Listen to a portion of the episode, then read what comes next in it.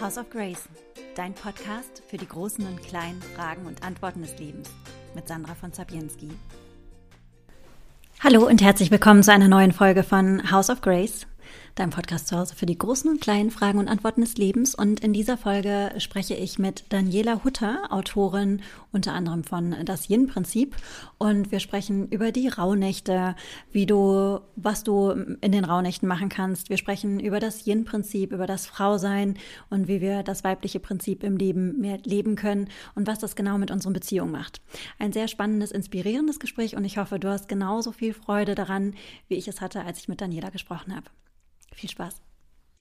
Liebe Daniela, ich freue mich sehr, dass wir heute zusammengefunden haben.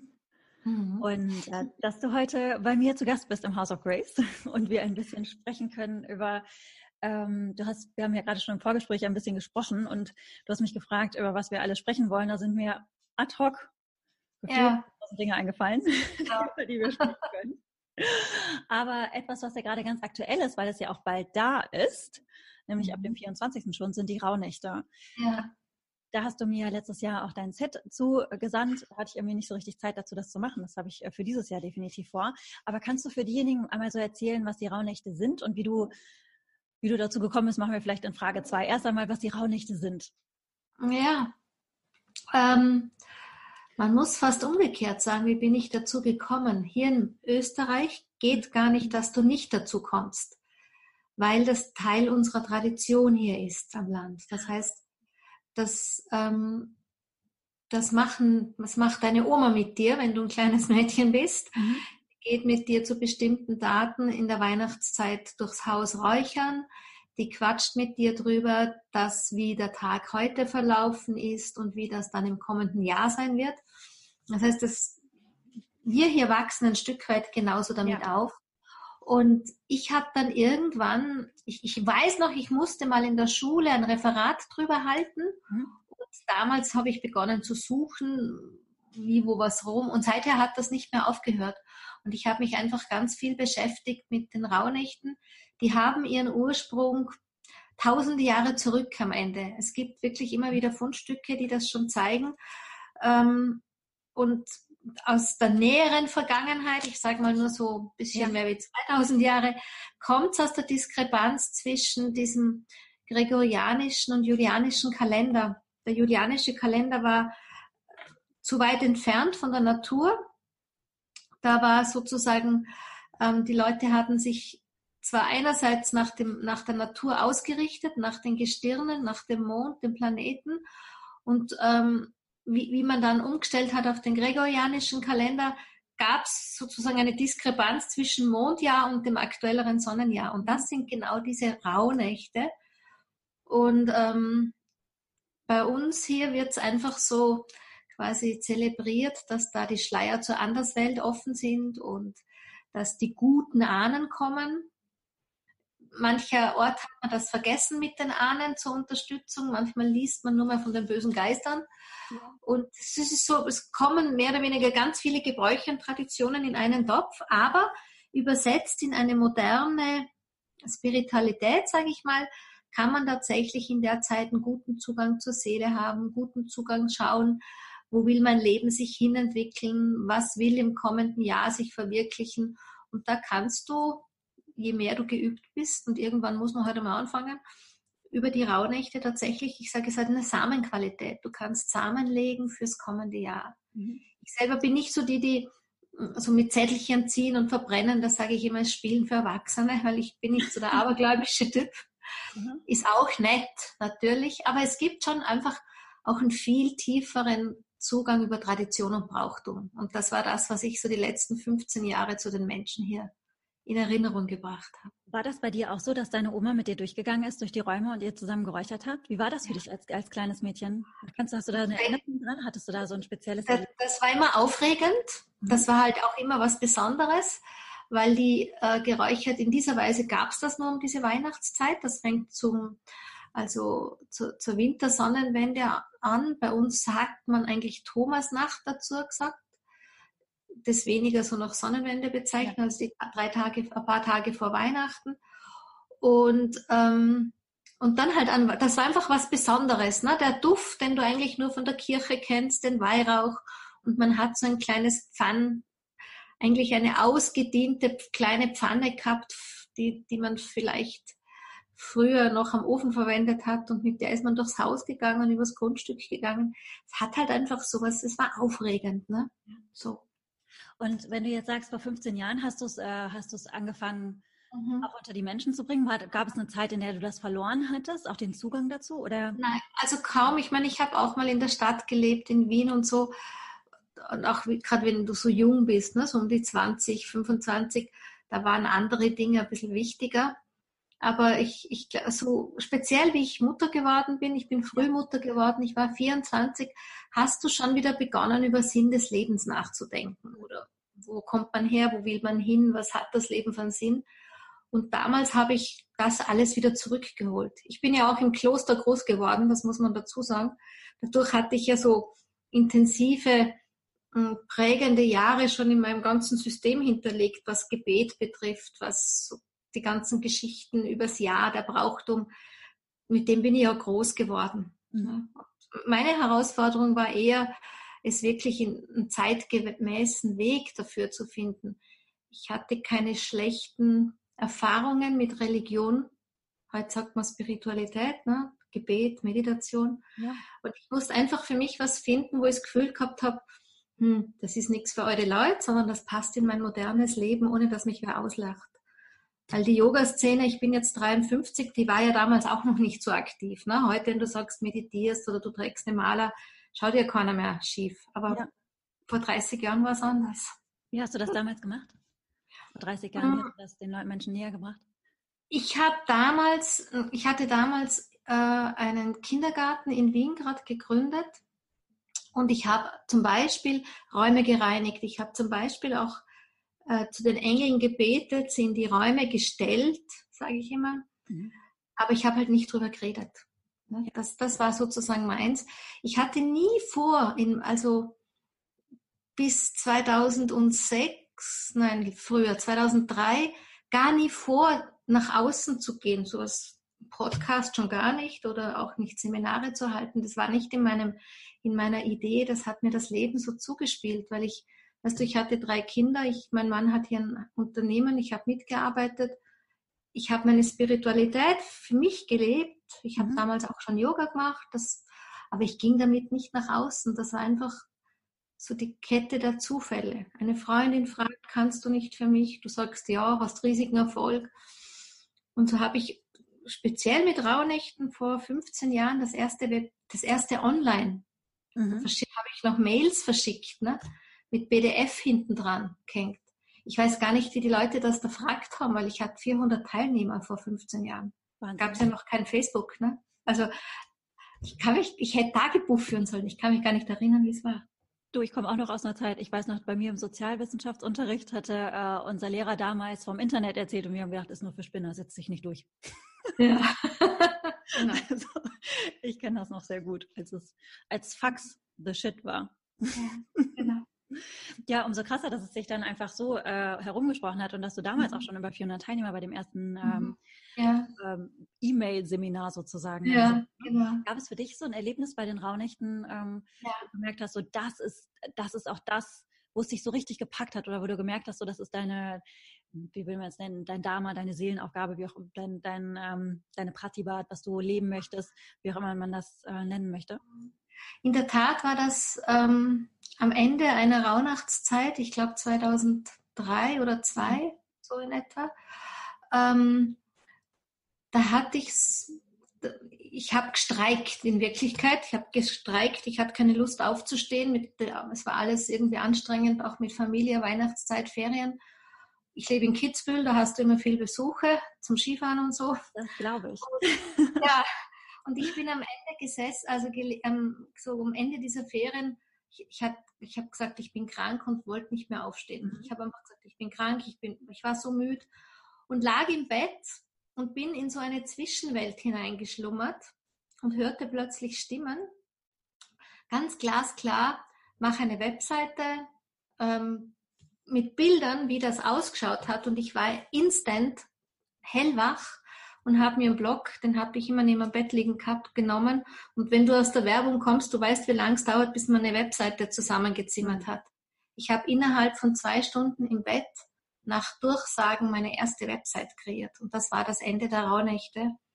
Und hatte eben dann auch Erfolg aus dem, aus dem Niemandsland. Ich weiß bis heute nicht, wie die Menschen zu mir gekommen sind, alle übers Internet sozusagen, weil äh, CEO gab es ja in dem Sinn gar nicht.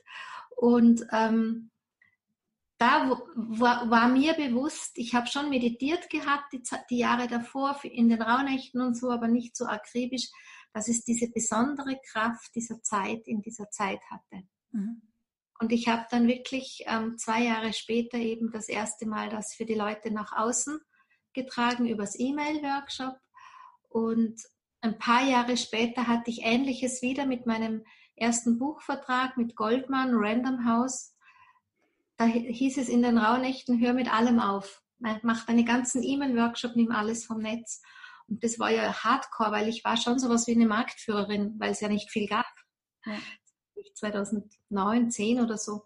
Und ich habe das runter, ich habe es runtergenommen in dem Vertrauen, dass da wirklich eine Botschaft aus der anderen Welt weiß, was sie sagt. Und als quasi dieser Platz in meinem Leben durch diesen Dings dann da war, durch den, dass ich alles runternahm, kam dann die Mail vom, vom Random House zu mir, Frau Hutter, wollen Sie für unser Buch schreiben? Mhm. Also, das war ja äh, damals wirklich ein großer Erfolg, hat dann noch gedauert.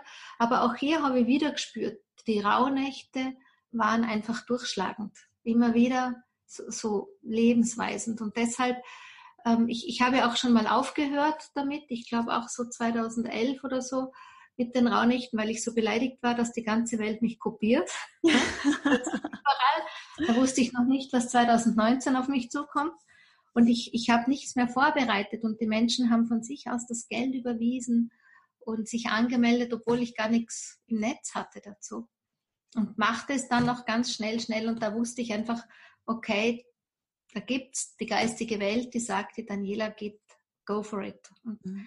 seither forsche ich auch wirklich jedes Jahr noch mehr nach Brauchtum, noch mehr nach dem ursprünglichen, gerade weil es jetzt so Mainstream ist. Mhm. Und gerade in diesem Mainstream, ich meine, wir kennen das aus allen anderen Bereichen vom Yoga bis zur Naturheilkunde, was weiß ich, ähm, dass eben dann viel Blödsinn, anders kann man es eh nicht formulieren, wirklich viel Blödsinn dazukommt und ich stehe halt hier, halt die Fahne hoch und versuche die Menschen an den Ursprung dieser Zeit zu erinnern und auch, dass es was zu tun hat mit den Gestirnen, dass es was zu tun hat mit Sonne, Mond und Planeten, den Tierkreiszeichen.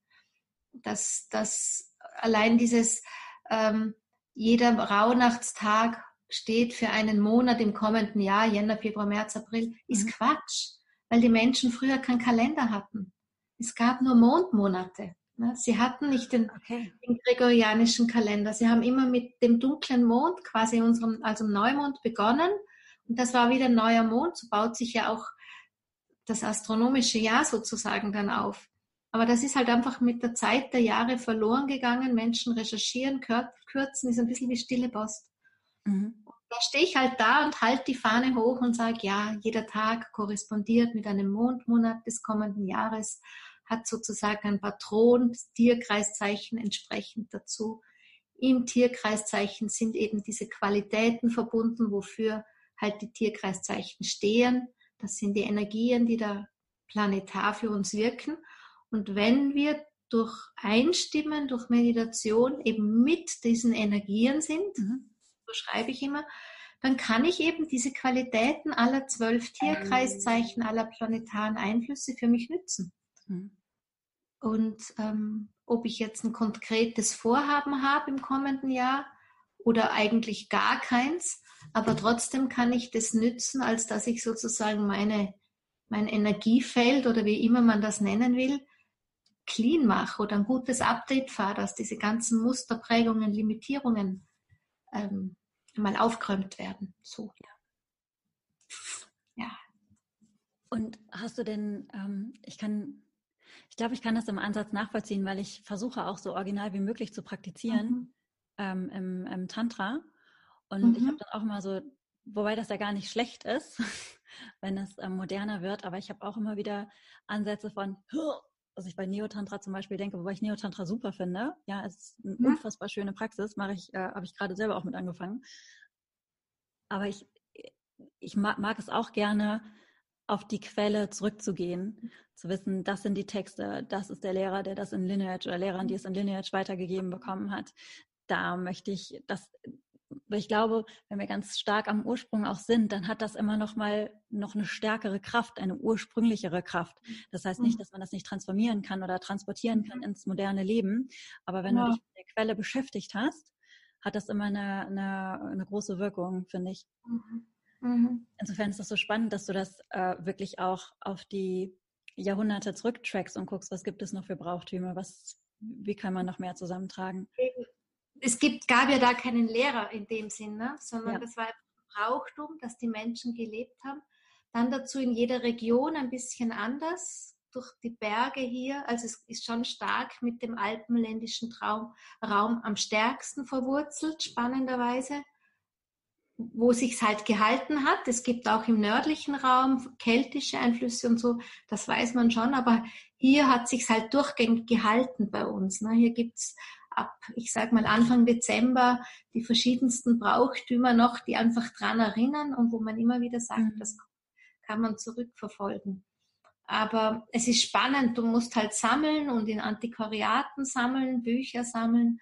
Ich habe meine, meine Großtante ist 95. Ich, ich rede halt mit den Leuten immer, dann schreibe ich mir das auf, ja. trage so halt zusammen und dann versucht man einfach zu ergründen, was hat die Menschen dazu bewegt. Mhm. Und auch ein bisschen reinzuspüren, ne? damals, ja, was hieß damals die dunkle Zeit? Logisch, was war die Ängste, was waren die Ängste? Wir müssen ja keine Angst mehr haben dass wir nichts zum Essen haben, weil wir gehen in den nächsten mhm. Supermarkt. Ne? Alles, was damals äußerlich war, sage ich immer, es gilt für den Bewusstseins- und Entwicklungsstand der Menschen heute, ist eine innere Erlebenswelt. Ja? Das, was die damals ins Außen festgemacht haben, gilt halt für uns, welche innere Ernte werden wir einfahren im kommenden Jahr oder welche Samen wollen wir setzen für eine innere Ernte im Sinne und nicht mehr so wie es damals oder wie laden wir das Glück ein? Also es ist schon spannend. Hast du ähm, Anregung für Menschen, die sich einfach noch nie mit den Rauhnächten beschäftigt haben? Also was ich beobachte, ist ja wirklich, ähm, es gibt so vieles jetzt, dass man ganz Meschuge werden kann. Und ähm, ich finde immer, wenn man so ein paar Basics weiß, dass zum Beispiel Rauhnacht nicht nur die Nacht heißt, sondern immer der ganze Tag, also die ganzen 24 Stunden und das so, so, so ein Rauhnachtstag. Sie beginnen, beginnen, auch das ist unterschiedlich in den Traditionen, aber am übereinstimmendsten ist der 24. Dezember als erster Tag hin zum ersten Neumond, der aber heuer schon am 26. Dezember ist. Das Mondjahr fängt schon früher an. Also das, es ist wirklich tricky, wenn man einsteigt. Darum sage ich immer so ein paar so Basics zu wissen, dann verwirrt einem das nicht so. Und dann einfach nur vielleicht ein Büchlein zu führen und seine Gedanken zu notieren oder seine Beobachtungen zu notieren. Wie spielt das Leben in Synchronizitäten auch zusammen? Selbst ich schreibe mir sowas auf, wie ist denn das Wetter? Mhm. Weil ich ganz oft beobachte, dass es, das haben die Menschen immer schon gemacht, aber es hat tatsächlich einen Einfluss oft. Oder ich setze mich am Abend hin und beobachte dann, okay, was weiß ich, ich halt bin ich nicht zur Ruhe gekommen oder ich war wütend oder sehr launenhaft. Und dann ging es zu, die, wenn ich dann in diesem jeweiligen Mondmonat während des Jahres mich plötzlich bemerke in irgendwie in einer Verhaltensweise und dann manchmal in diesem Büchlein nachschlag, dann passt das hundertprozentig zusammen. Mhm. Ja, oder und dann, dann, dann kann ich wirklich oft schauen, okay, was wollte mir das damals schon sagen? Warum auf was soll ich, kann ich aufmerksam sein oder was bedeutet es im Kontext jetzt in diesem Monat. Und deshalb finde ich anfangen so unaufgeregt wie möglich. Mhm. Ja, also ich ziehe mir jeden Tag eine Karte zum Beispiel, notiere mir die. Ähm, ich schaue einfach, ich meditiere, schaue, was ist in den Meditationen gekommen. Das notiere ich mir in ein paar Sätzen, nicht Aufsätze, einzelne Sätze, nur Gedanken. So, so unspektakulär wie möglich und so unaufgeregt wie einen Einkaufszettel, sage ich immer. Und, und so, so, bin, so wächst man über die Jahre hinein. Und ich habe ja auch eine Facebook-Gruppe dazu. Da sind Menschen dabei, die das schon seit Jahren mit mir machen. Und da kriege ich immer die Rückmeldung. Am Anfang war es noch so, oh, bloß nichts falsch machen. Oh. Und dann kriegt man so ein bisschen seine eigene Spur und auch ein bisschen das Wissen ist da. Man weiß auch, wofür stehen die Tage, weil die Tage haben ja auch Bedeutungen. Mhm. Das beschreibe ich immer auf meinem Blog. Also da bin ich nicht geizig an Zeit und Worten. Das stelle ich jeden Tag online, so wie es immer schon war, dass der 24. eben dieser Tag von Mut Josef und Maria ist. Übersetzt bedeutet es von männlich und weiblich, ne? also der Mann und die Frau. Der 25. Dezember ist der Tag der, der Familie, das heißt der innerste Circle. Dann kann man schauen, welche Themen beschäftigt mich das oder ist man in Frieden oder nicht in Frieden. Der 26. ist der Tag, wo man hm, Stefanitag heißt es bei uns, wo man rausgeht zu den, also früher ist man zu den Freunden geritten. Deshalb gibt es ganz viele Pferderennen nach wie vor am Stefanitag. Okay. Da kann man zum Beispiel die Energiequalität sich überlegen, wie ist das mit den Freundschaften in meinem Leben oder mhm. so. Und so steigt man dann mit einer Qualität auch in die Meditationen ein.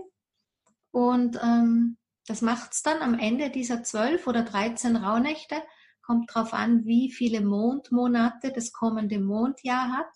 Kommendes Jahr 2020 sind es wieder 13, weil der Neumond zweimal im Zwilling sein wird. Dann haben wir 13 Mondmonate sozusagen. Und ähm, das macht es dann einfach wieder rund. Und so geht man durch die Themen.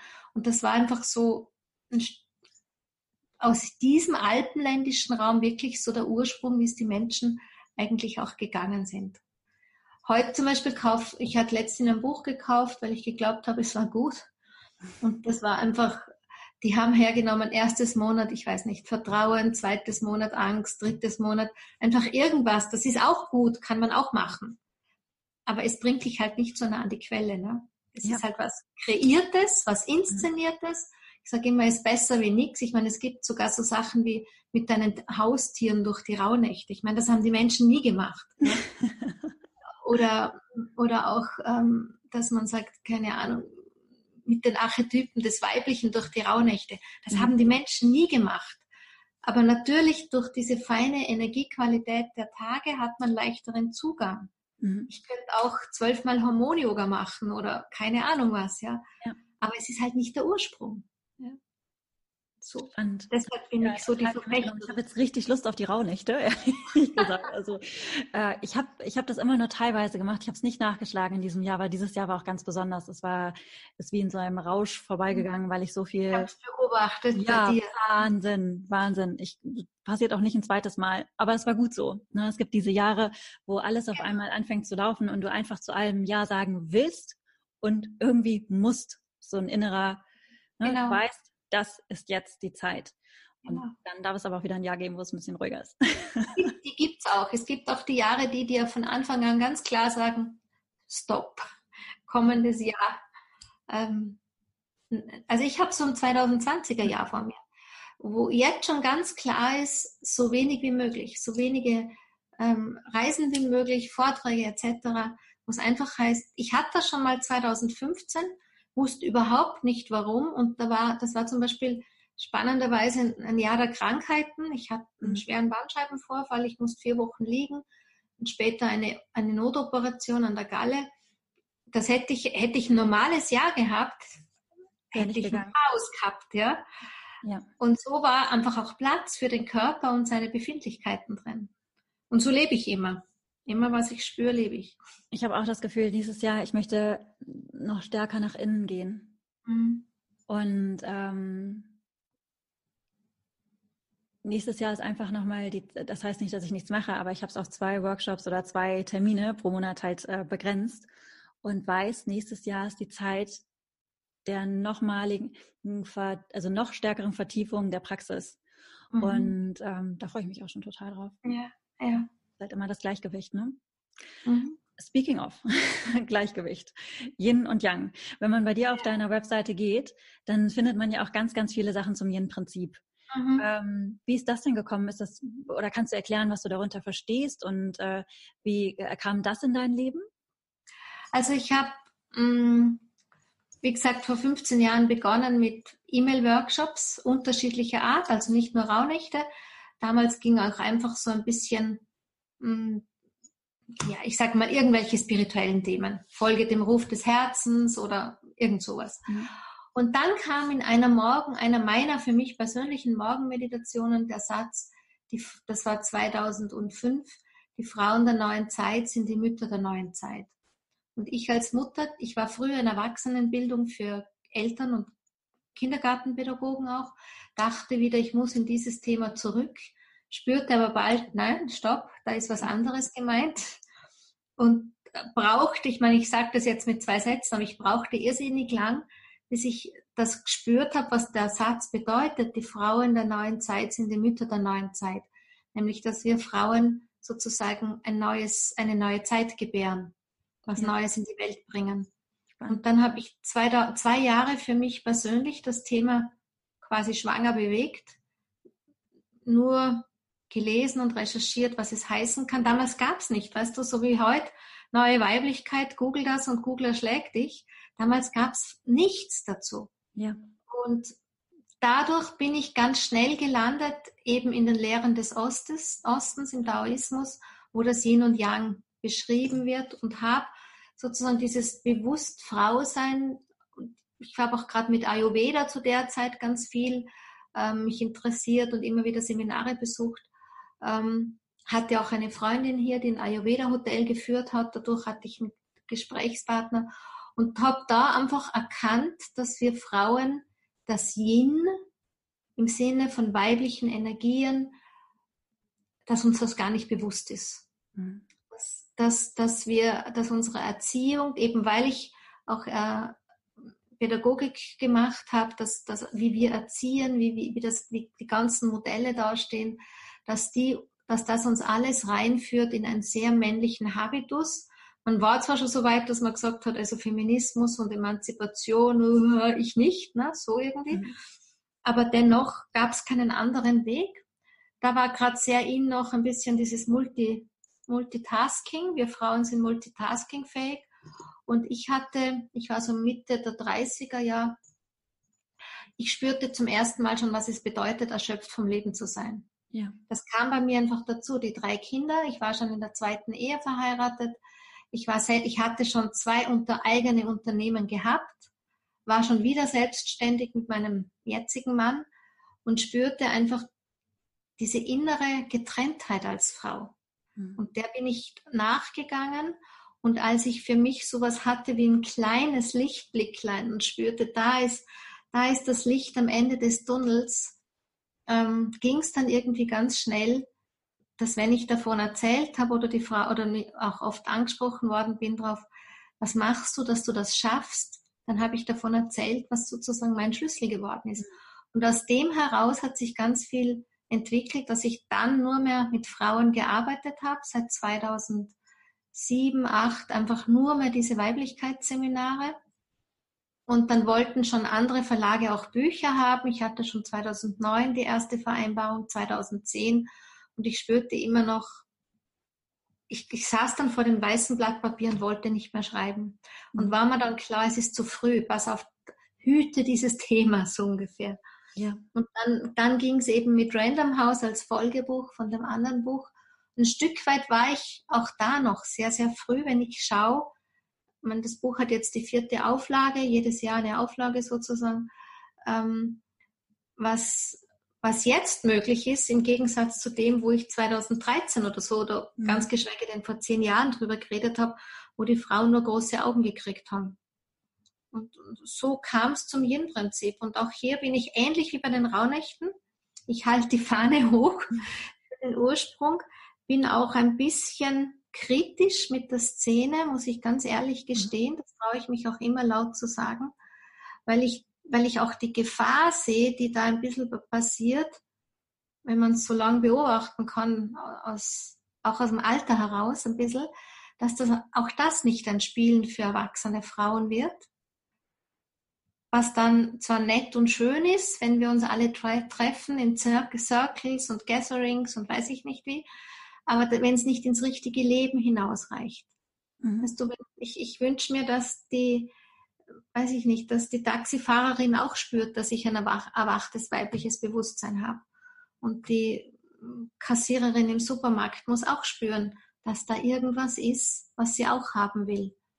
Und dass man denen das auch vermitteln kann, dass das nichts Abgehobenes ist, keine komischen Rituale hat, wo man nicht weiß, hier in den Bergen ist sowieso alles gleich Sekte oder so.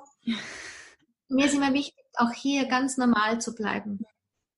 Und die nächste Sache, die ich halt auch oft sehe, ist, dass, dass man das Männliche ausgrenzt. Und mhm. gerade das Yin und Yang ähm, weist uns ja so schön, ohne Yin kein Yang und umgekehrt. Eines existiert aus dem anderen heraus. Und ich in meinen Retreats und Seminaren ähm, bin immer sehr bedacht, die Frauen auch an die Männer zu erinnern und schon auch an das männliche Prinzip, weil es was Tolles ist. Ja, all das, was planen, stärk, schneller, weiter, höher, kann ja auch eine gute Qualität sein. Ja. Das darf man nicht nur verurteilen. Und wir Frauen müssen halt einfach ein neues Rollenbild entwickeln, dass wir diese männlichen Qualitäten auf eine weibliche Weise bewegen. Und das ähm, wird nur funktionieren, wenn wir es uns auch erlauben, ich sage immer, das Männliche zu verehren. Also wirklich zu sehen, was leistet die männliche Qualität, auch das männliche Prinzip, auch im Ursprung allen Lebens am mhm. Ende. Weil gerade so im, aus diesem ja, weiblichen raus. Auch, ja. ja. Das ist, du kannst aus einem Sinne das andere leben. Ja, und ganz oft, mh, hm, vorher waren es die Manzen, die auf eine sehr harte Kämpf, also du weißt, was ich meine mit diesem Feminismus-Dream, ja. ja.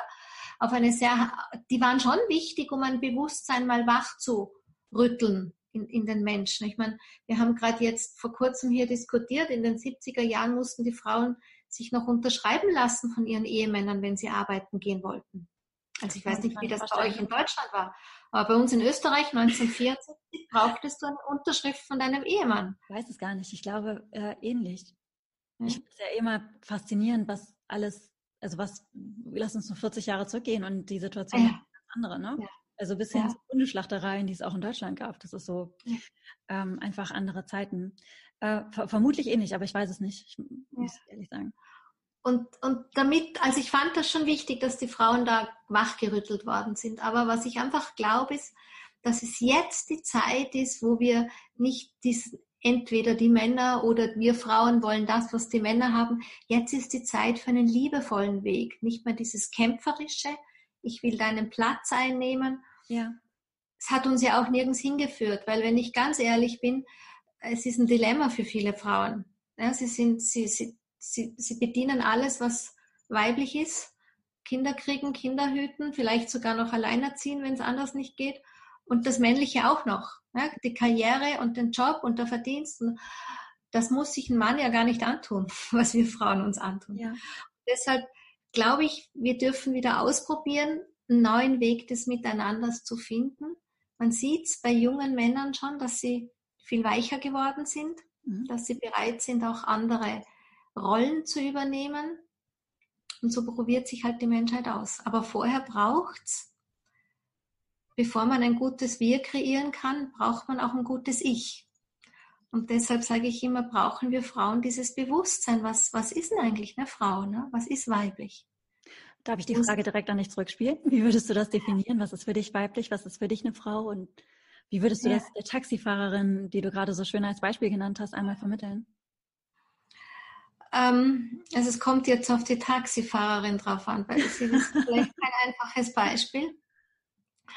Aber wenn wir auch ein bisschen da bleiben, wo wir unsere Hörerinnen jetzt haben, ähm, bedeutet für mich eine Frau, dass die, dass, dass wir das auch ins Leben bringen, was wirklich das Urweibliche ist. Weil wenn ich heute urweiblich spreche, dieses, was im Körper hinterlegt ist, dass wir Leben empfangen, dass wir das Leben nähren, dass wir diesen Raum fürs neue Leben kreieren können, dass wir diese, dass wir und das muss man lernen, ein Stück weit. Dazu bieten du und ich und wir alle diese Seminare oder Bücher an, dass man überhaupt die Idee bekommt, was das heißt. Und zum Beispiel, dass ich mich aufmache fürs Leben, um überhaupt empfangen zu können, dass ich mich aufmache auch fürs Vis-a-vis, -vis, dass ich mich aufmache auch für den Mann, um ihn, ihn quasi ihn als Mann empfangen zu können.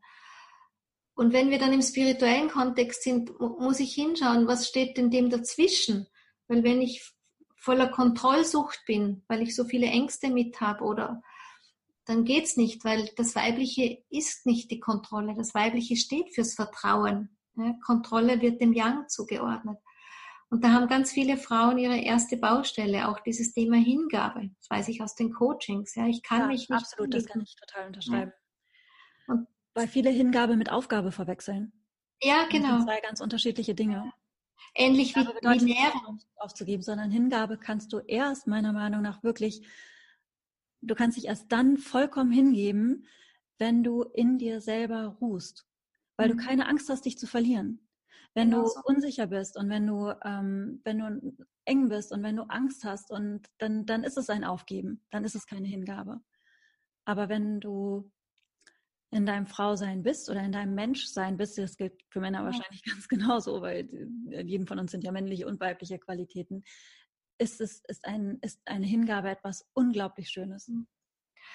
Und ähnlich ist es eben mit diesem Nähren zu geben. Also ich finde immer das Bild der Schwangerschaft, gerade halt, weil ich drei Schwangerschaften hatte, ähm, genauso wie es da passiert. Ne? Du, du, du nimmst in dir was auf und mhm. du nährst es mit allem, was du bist. Ja.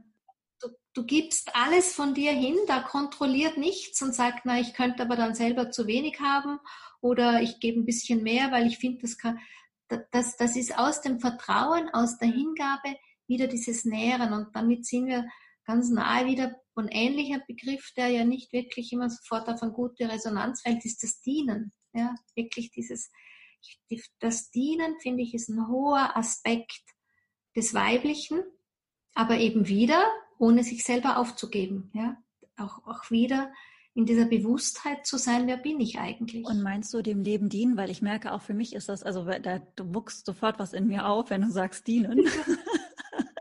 Doch, ich weiß doch, dass das ein gutes Wort nicht dienen. Warum wird mir nicht gedient?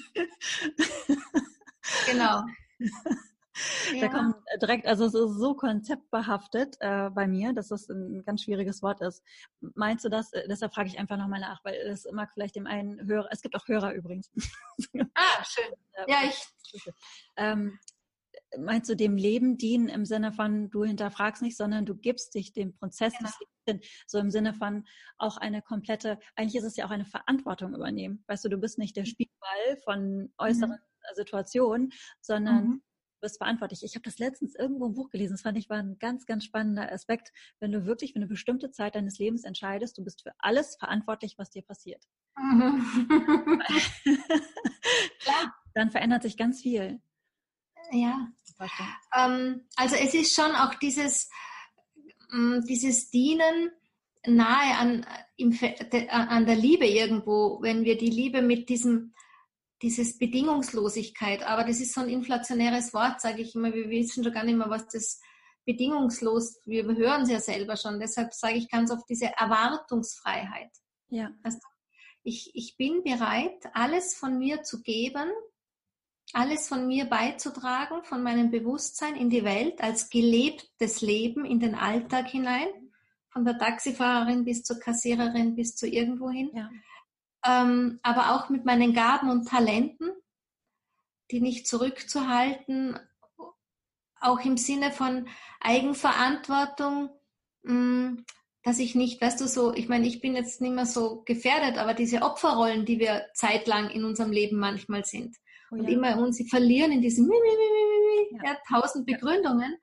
Auch hier finde ich, diese Bereitschaft, alles zu geben, bedeutet ja, ich diene dem großen Ganzen mhm. mit allem, was ich bin. Also auch diesen Auftrag, wirklich meine Hausübungen zu machen, dass ich das, was in mir angelegt ist, dass das auch in die Welt hineinwirken kann. Ohne, dass ich immer gleich im Kopf habe, weißt du, ich, ich werde jetzt, ich werde jetzt Autorin oder ich mache einen Kurs oder ich werde jetzt auch Coach, sondern einfach einmal nur, indem ich es bin und ja. indem ich es freileg, Deckel abhebe. Ja. Ich bin ja da immer auch, da bin ich ein bisschen streng. Ich finde, wir haben ja die, alle Menschen wollen, wenn sie was für sich entdecken, sofort dem Gegenüber gleich einen Kurs anbieten oder dem, dem immer, jeder will gleich was, weißt du, was ich meine? Noch ein Online-Training, noch ein Ding. Ich hätte kein Problem, sofort alles, ich, total egal, was ich mache. Ja, also ich habe wirklich, ich sitze oft hier und denke mir, ähm, ich könnte jetzt wieder in die Buchhaltung zurückgehen zu meinem Mann in die Firma. Es macht für mich in meinem Herzen drin mhm. keinen Unterschied mehr. Ja. Oder wenn ich aushelfe in, in unserer Druckerei, manchmal auch, weißt du, wenn gerade mal, da muss was Einfaches gemacht werden, irgendwas, ein, Handarbeit und es geht ihnen von der Zeit nicht zusammen. Das macht in meinem Herzen keinen Unterschied, ob ich das mache oder ob ich irgendwo auf der Bühne stehe und einen Vortrag halte. Mhm. Natürlich, das Ego am Vortrag ist noch eine andere Geschichte, aber wenn ich ja. das mal wegnehme, ja. in meinem Herzen darf es keinen Unterschied machen und ich finde, da können wir wieder hin, irgendwie, um gemeinsam ein großes Puzzle zu kreieren in dieser Welt. So lustig, dass du das sagst, weil ich hatte äh, zwei Stunden vorher selber ein Podcast-Interview, da bin ich interviewt worden und da bin ich auch zu Beruf und Berufung gefragt worden. Und ich hatte eine ähnliche Antwort, weil bei mir war es auch so, dass lange Zeit die PR für mich dann, wo ich dann gedacht hatte, nein, ich muss da irgendwie raus und ich muss andere Wege finden. Und jetzt denke ich, nee, der Weg ist vielleicht auch einfach beides gleichzeitig zu leben, weil das eine schließt das andere gar nicht aus. Und das andere, klar, fühlt sich an wie Berufung und das liebe ich und da gehe ich total drin auf. Und das andere mhm ehrlich gesagt nicht so. Aber das heißt ja nicht, dass es nicht genauso wertvoll ist, weil die innere Haltung, die du hast und die Spiritualität, die du ähm, in dir hast oder Wertekompass, wie immer du das auch sehen, äh, sagen möchtest, das lebst du in allen Bereichen und nicht abgeschottet in einer kleinen Welt. Und das ist aber etwas, was sich jetzt auch erst über die letzten, also was sich in diesem Jahr vor allen Dingen entwickelt hat und was über die letzten Jahre nicht immer äh, der Fall war.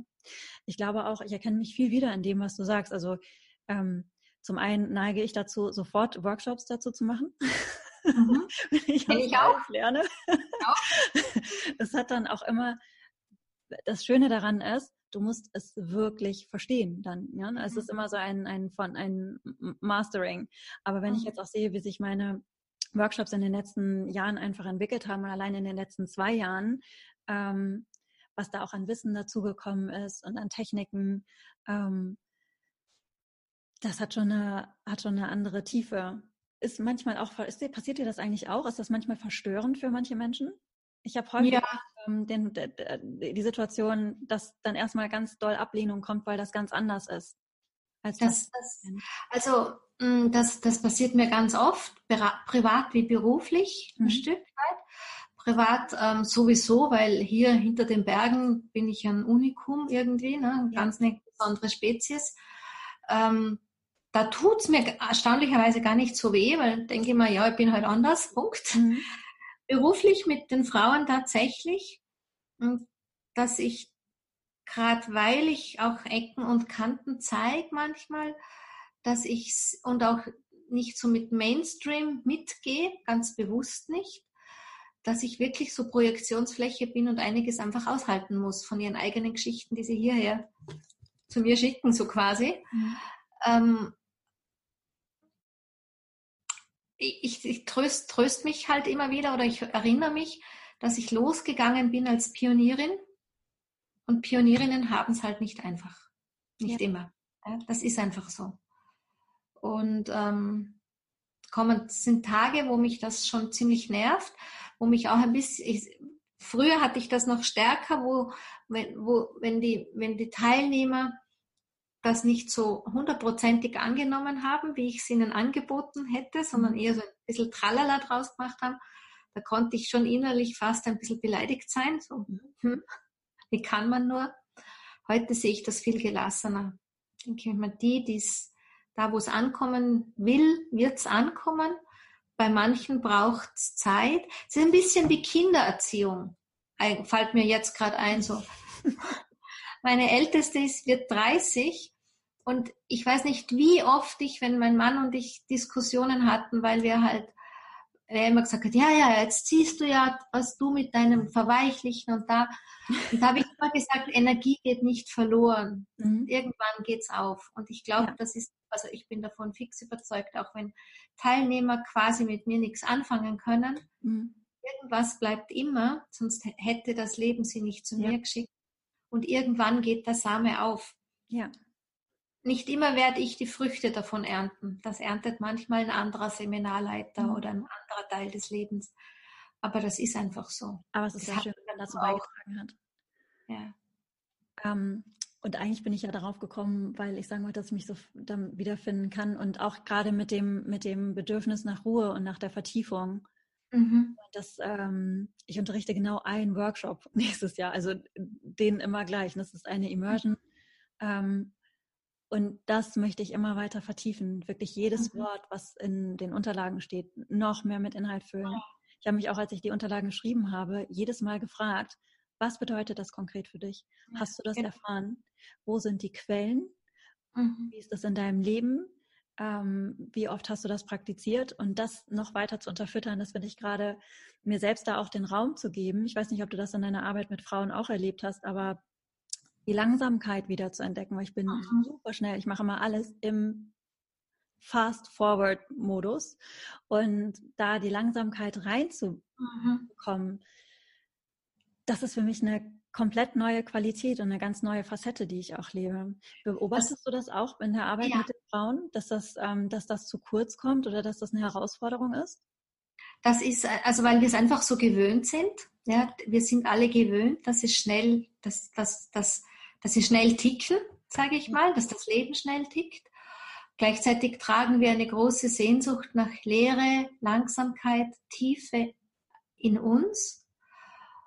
Beobachte ich auch, ist aber dann wirklich aushalten zu können, mhm. ist für beide Teile tatsächlich nochmal, so habe ich es, empfinde ich es immer wieder, dann noch einmal eine Challenge.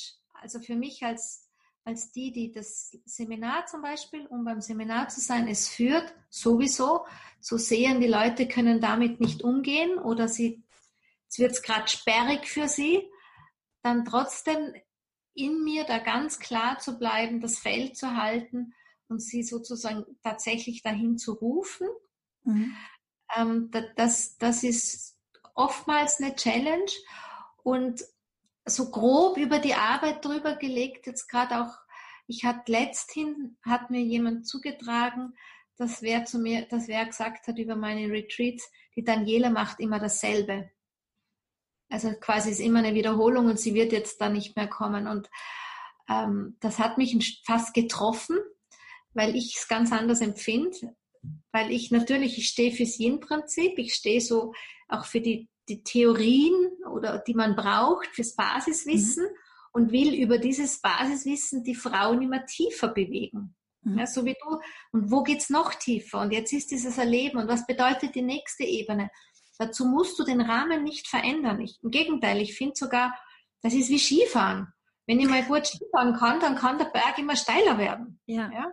Aber mein Schwung verändert sich nicht. Mhm. Ja? Und ähnlich ist es, ich kann über, über bestimmtes Wissen so tief, tief in mich eindringen, ohne dass ich ständig eine neue Tür wählen muss. Mhm. Und das beobachte ich, sage ich so ein bisschen in der Szene halt immer wieder. Immer wieder braucht's was Neues. Mhm. Scheinbar das Alte ausdient oder so. Das dürfte auch so ein bisschen eine Prägung sein. Ich glaube, die große Chance liegt drin, wenn man verweilen kann. Wie in Partnerschaften, oder? Ja. Wenn du auch wenn du Hürden hast, ich meine, ich bin jetzt 25 Jahre mit meinem Mann zusammen, weiß Gott, hatten wir es nicht immer leicht. Mhm. Weiß Gott ist, glaube ich, jeder schon mal, so weiß es Gott vielleicht, dabei gewesen, davon zu rennen oder mhm. so. Aber wenn du da dann schaffst, dran zu bleiben und tiefer zu gehen, dann wird ja auch gerade auch eine Beziehung so tief, da tun sich Welten drinnen auf, ja. die kann man im schnellen Begegnen sich gar nicht aufmachen. Da ja. braucht es Tiefe. Und genauso glaube ich es mit dem Erleben von uns selber. Mhm.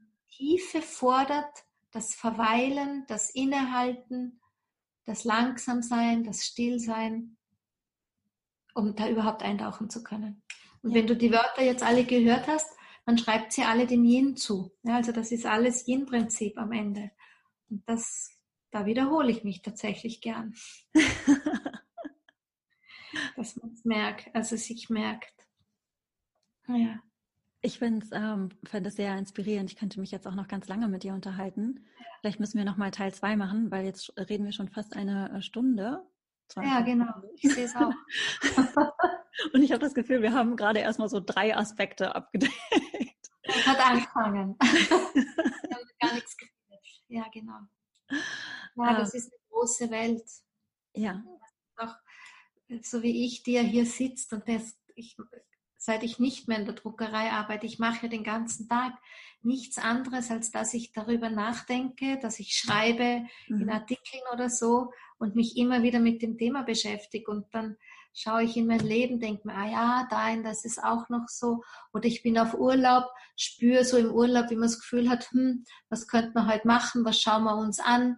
Und im gleichen Atemzug draufkommt, oh, das ist schon wieder ein Muster von Yang.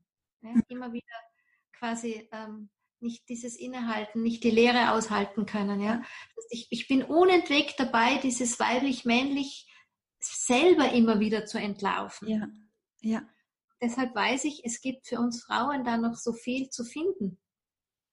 Hast du ein, vielleicht zum Abschluss noch so einen Tipp, was, womit man anfangen könnte hinsichtlich äh, das Yin-Prinzip mehr in seinem Leben zu verkörpern? Ja, puh. Jetzt hast mich schnell gefragt.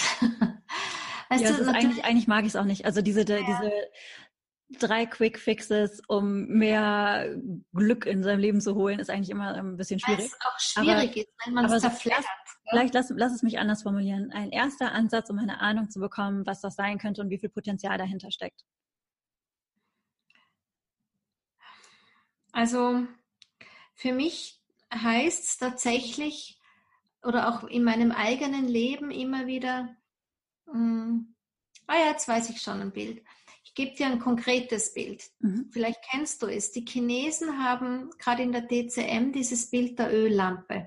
Mhm. Und das Öl steht für das Yin und, das, und das, die Lampe, also das, die Flamme, steht für das Yang. Ist auch in der, tatsächlich so quasi, die Flamme ist Yang und das Nährende ist das Yin. Und das ist das Bildnis, was, was uns Frauen im Alltag dienen sollte. Nämlich, dass wenn die Öllampe nicht ausreichend voll ist, kann keine Flamme nicht brennen. Mhm. Bedeutet für mich als Frau, ich muss schauen, wie kann ich mich nähren, wie kann ich diese, dieses Reservoir füllen und dann erst ins Tun zu gehen. Mhm. Das, was gerade die Frauen oft machen, die Männer auch, aber bei denen ist ein anderes Endproblem wie bei uns Frauen. Ähm, dass wir vorher tun, tun, tun und uns hinterher erholen und wieder regenerieren. Und das allalong kann uns nur ausbrennen. Im wahrsten Sinne des Wortes geht die Flamme aus. Ja, oder moderner ausgedrückt, kein Mensch fährt mit dem Auto durch die Gegend, dass er zuerst fährt und dann geht er tanken. Mhm. Ja, da weiß jeder, ich fahre zuerst zur Tankstelle, dann kann man fahren und dann muss ich wieder tanken. Und das finde ich ein ganz wichtiger Ansatz für Frauen, weil ich aus meiner Coachingarbeit einfach weiß, wie viele Frauen ähm, genau umgekehrt leben. Mhm. Und wie viele Frauen einfach fertig sind und am Ende nicht mal mehr Kraft und Energie haben, um für sich selber zu sorgen. Deshalb, wer immer hier zuhört, würde ich sagen, das ist der Anfang, weil es mit Ihnen beginnt. Und vielleicht einen letzten Satz. Warum ist es so wichtig? Aus der energetischen Ebene wenn wir Frauen zu sehr ins Yang switchen, und das macht auch die Umgebungsenergie, sprich die Gesellschaft mit uns, die, das ist so wie wenn du am Flughafen unterwegs bist oder im Wald, du spürst irgendwas, es macht was mit dir, du hast die gleiche Kleidung an, aber dann ist, man hat einen anderen Einfluss auf dich. Das heißt, wenn wir zu sehr im Yang eingebettet sind, dann selber auch zu sehr im Yang ticken, verlieren wir Frauen den Platz des Yin. Und der Mann, derselbe Mann, der auch zu erschöpft ist, der auch zu stark im Yang ist, der auch seine innere Frau zu wenig lebt quasi, bleibt aber energetisch auf seinem Yang-Platz trotzdem stehen.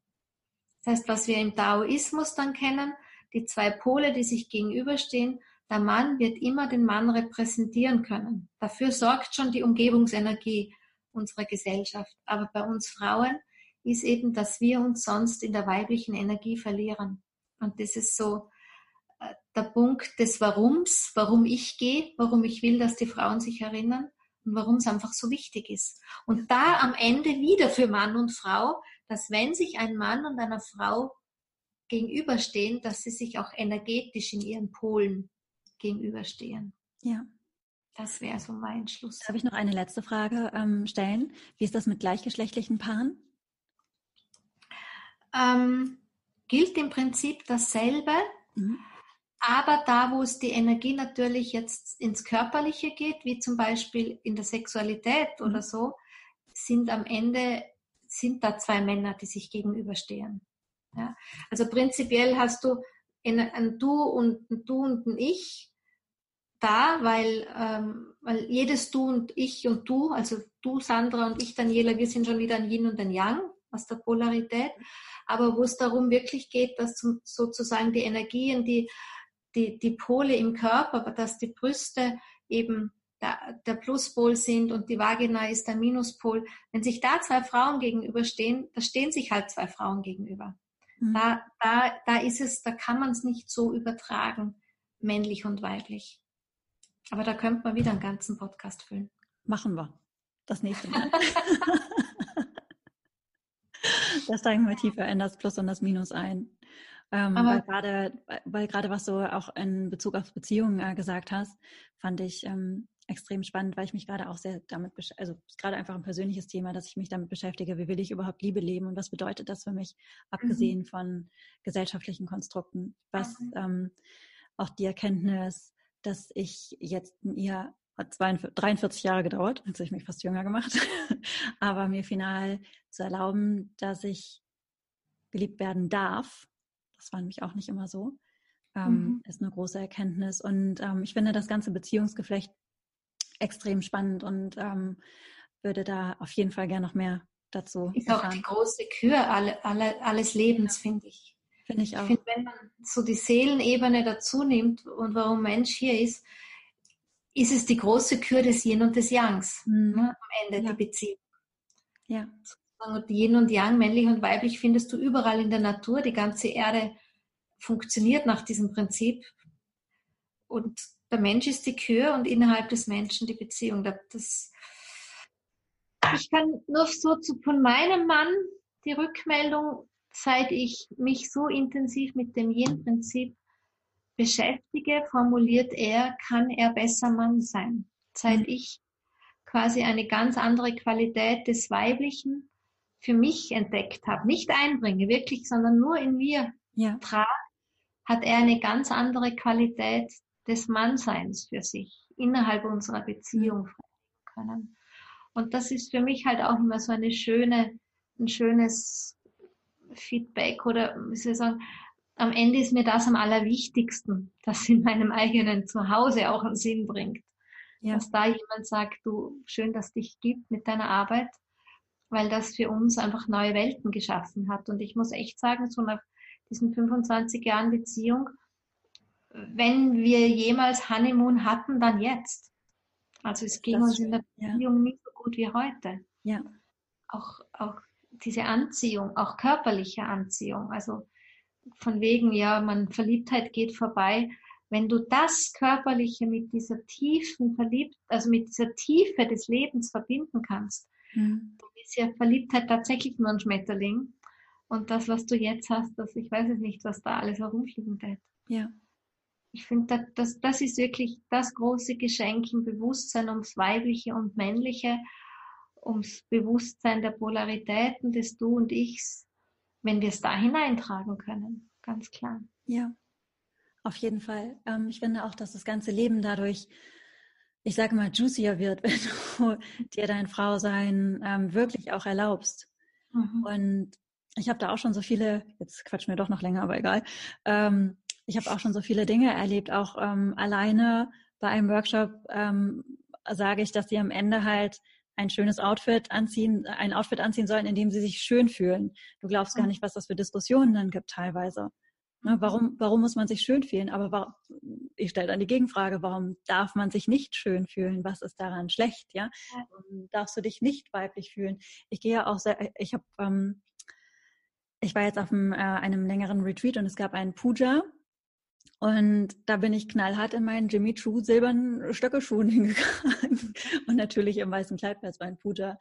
Aber weil ich, weil ich weil ich das zelebriere und es ist ja auch ein Huldigen an das Leben, wenn man sich schön und weiblich fühlt und das auszuleben in all seinen Facetten, wirklich verbunden zu sein, ähm, wird immer eine fruchtbare Beziehung hervorbringen, egal in welcher Form. Ne? Mhm. Und es beginnt halt auch, ich sage immer, das Kör ich meine, wir wären ja nicht Menschen geworden, wenn das Körperliche nicht eine besondere Wertigkeit hätte. Ja auch von der Seele her gesehen, wenn man es jetzt schon so ausdrücken Absolut, möchte. ja. In meiner Tradition sowieso. Das, der Körper ist der, der, ja. der Körper ist ein Instrument, um die Seele zu erfahren. Genau. Und und die und ich habe das auch in meinem Buch beschrieben, Rituale, Schönheitsrituale. Ja, und da hatte ich, also ich habe ganz viele sehr tolle Rezensionen, aber mhm. irgendeine hat auf Amazon geschrieben, quasi wie oberflächlich mit, sich mit Schönheit ja. zu beschäftigen. Ja. Ne? Aber ich kann schon beobachten, auch wenn ich so in den Retreats bin, da gibt's immer so einen Tag zwei oder drei, wo die Frauen beginnen, Kleider zu tragen. Plötzlich stecken sie sich Blüten in die Haare, wo ich einfach merke, so unausgesprochen, da kommt was in Bewegung, da spüren sie was, da gehen sie in Verbindung mit sich selber. Das, da ist das Äußerliche ein tiefst innerlicher Prozess. Ja, mhm. das hast du schön gesagt. Ich muss auch zu dir kommen. also wir haben schon zwei, wir haben schon zwei Sachen festgelegt. Einmal, ich komme zu einem deiner Retreats oder Workshops und zweitens, es muss noch Teil zwei von diesem Gespräch geben. Ja, genau. Daniela, vielen lieben Dank. Ich werde in die Show Notes ähm, auch nochmal deine Website reinpacken, ja. aber vielleicht magst du noch mal ganz kurz sagen, wie sie heißt für diejenigen, die Ganz nicht einfach, danielahutter.com. Perfekt, ich habe gerade darauf gestöbert. Äh, es gibt unfassbar viel Material, ganz viele freie Online-Kurse auch. Du hast einen eigenen Shop, du hast die Bücher da, du hast äh, natürlich die Bezahlmodule, du hast einmal die Events. Also ähm, danielahutter.com einmal draufgehen. Und, äh, und es gibt eben ein schönes Freebie, um das Yin zu verstehen. Ah, okay, also, super. Mhm. Da habe ich gutes Feedback dazu, weil ich es aus vielen, also Bereichen beleuchte, quasi wie, mhm. was ist überhaupt Yin Yang, wie kann ich es mit Ernährung, wie kann ich es mit Yoga, ähm, was mhm. bedeutet Sexualität. Ich habe ganz viel reingepackt, sodass man fast nicht mehr zu einem Seminar gehen muss. Gucke ich mir sofort an. ja. Vielen, vielen lieben Dank für das Gespräch. Ja, danke ich danke dir auch sehr. Dankeschön. Das war eine Folge von House of Grace, dein Podcast zu Hause für die großen und kleinen Fragen und Antworten des Lebens. Mein Name ist Sandra von Zapienski. Ich freue mich riesig, dass du zugehört hast, mir deine Zeit geschenkt hast, dass du zu Gast warst im House of Grace und wenn dir dieser Podcast gefallen hat, dann folge ihm doch vielleicht auf Spotify oder Apple Podcast oder hinterlasse auch eine Bewertung da in den Kommentaren. Äh, freue mich über alles, auch die negativen. Na gut, über die negativen nicht ganz so. Aber auch die sind wichtig. Ich wünsche dir noch eine ganz, ganz wundervolle Zeit. Und vielleicht bis zum nächsten Mal. Regie und Schmidt, Schnitt macht wie immer Sebastian Schmidt, seines Zeichens Nature Coach und unter Sebastian Schmidt unterstrich Nature Coach bei Instagram zu finden. Alles Liebe.